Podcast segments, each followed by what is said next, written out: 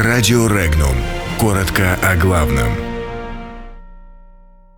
Россия усилит армию и флот. Китай и Индонезия отказались от доллара. Россия усилит свой военный потенциал. Евросоюз поддержал антииранские санкции. США давят на власти Италии из-за антироссийских санкций. Китай и Индонезия обойдутся без доллара. На Северном Кавказе обнаружена самая маленькая в мире млекопитающее. Международная обстановка в мире становится все более непростой, и Россия должна усиливать свои армию и флот, заявил на совещании по военным вопросам президент России Владимир Путин. По мнению главы российского государства, это следует осуществлять без срыва в гонку вооружений. Представители Министерств иностранных дел стран, членов Евросоюза, одобрили санкции против Ирана, предложенные Францией. Санкции против двоих граждан Ирана и иранской разведки будут включать запрет на поездки и замораживание активов.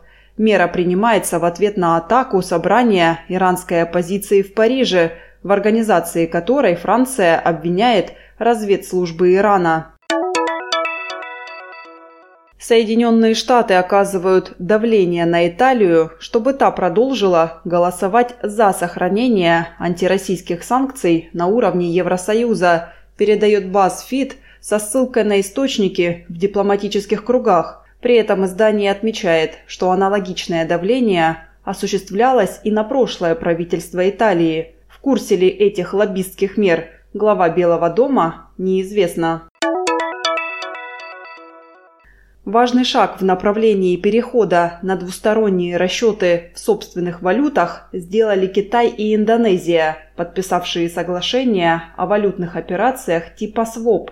За три года стороны взаимно обменяют в общей сложности 200 миллиардов юаней на 440 триллионов индонезийских рупий, что эквивалентно почти 29 миллиардам долларов. Документ поможет облегчить торговые расчеты и подкрепить ликвидностью финансовые рынки. Ученые установили, что на Северном Кавказе обитает самая маленькая в мире млекопитающее. Это представитель семейства змелероек – карликовая многозубка. Она была обнаружена в Северной Осетии и Ингушетии.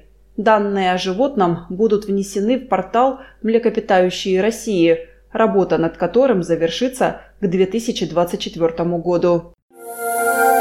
Подробности читайте на сайте Regnum.ru.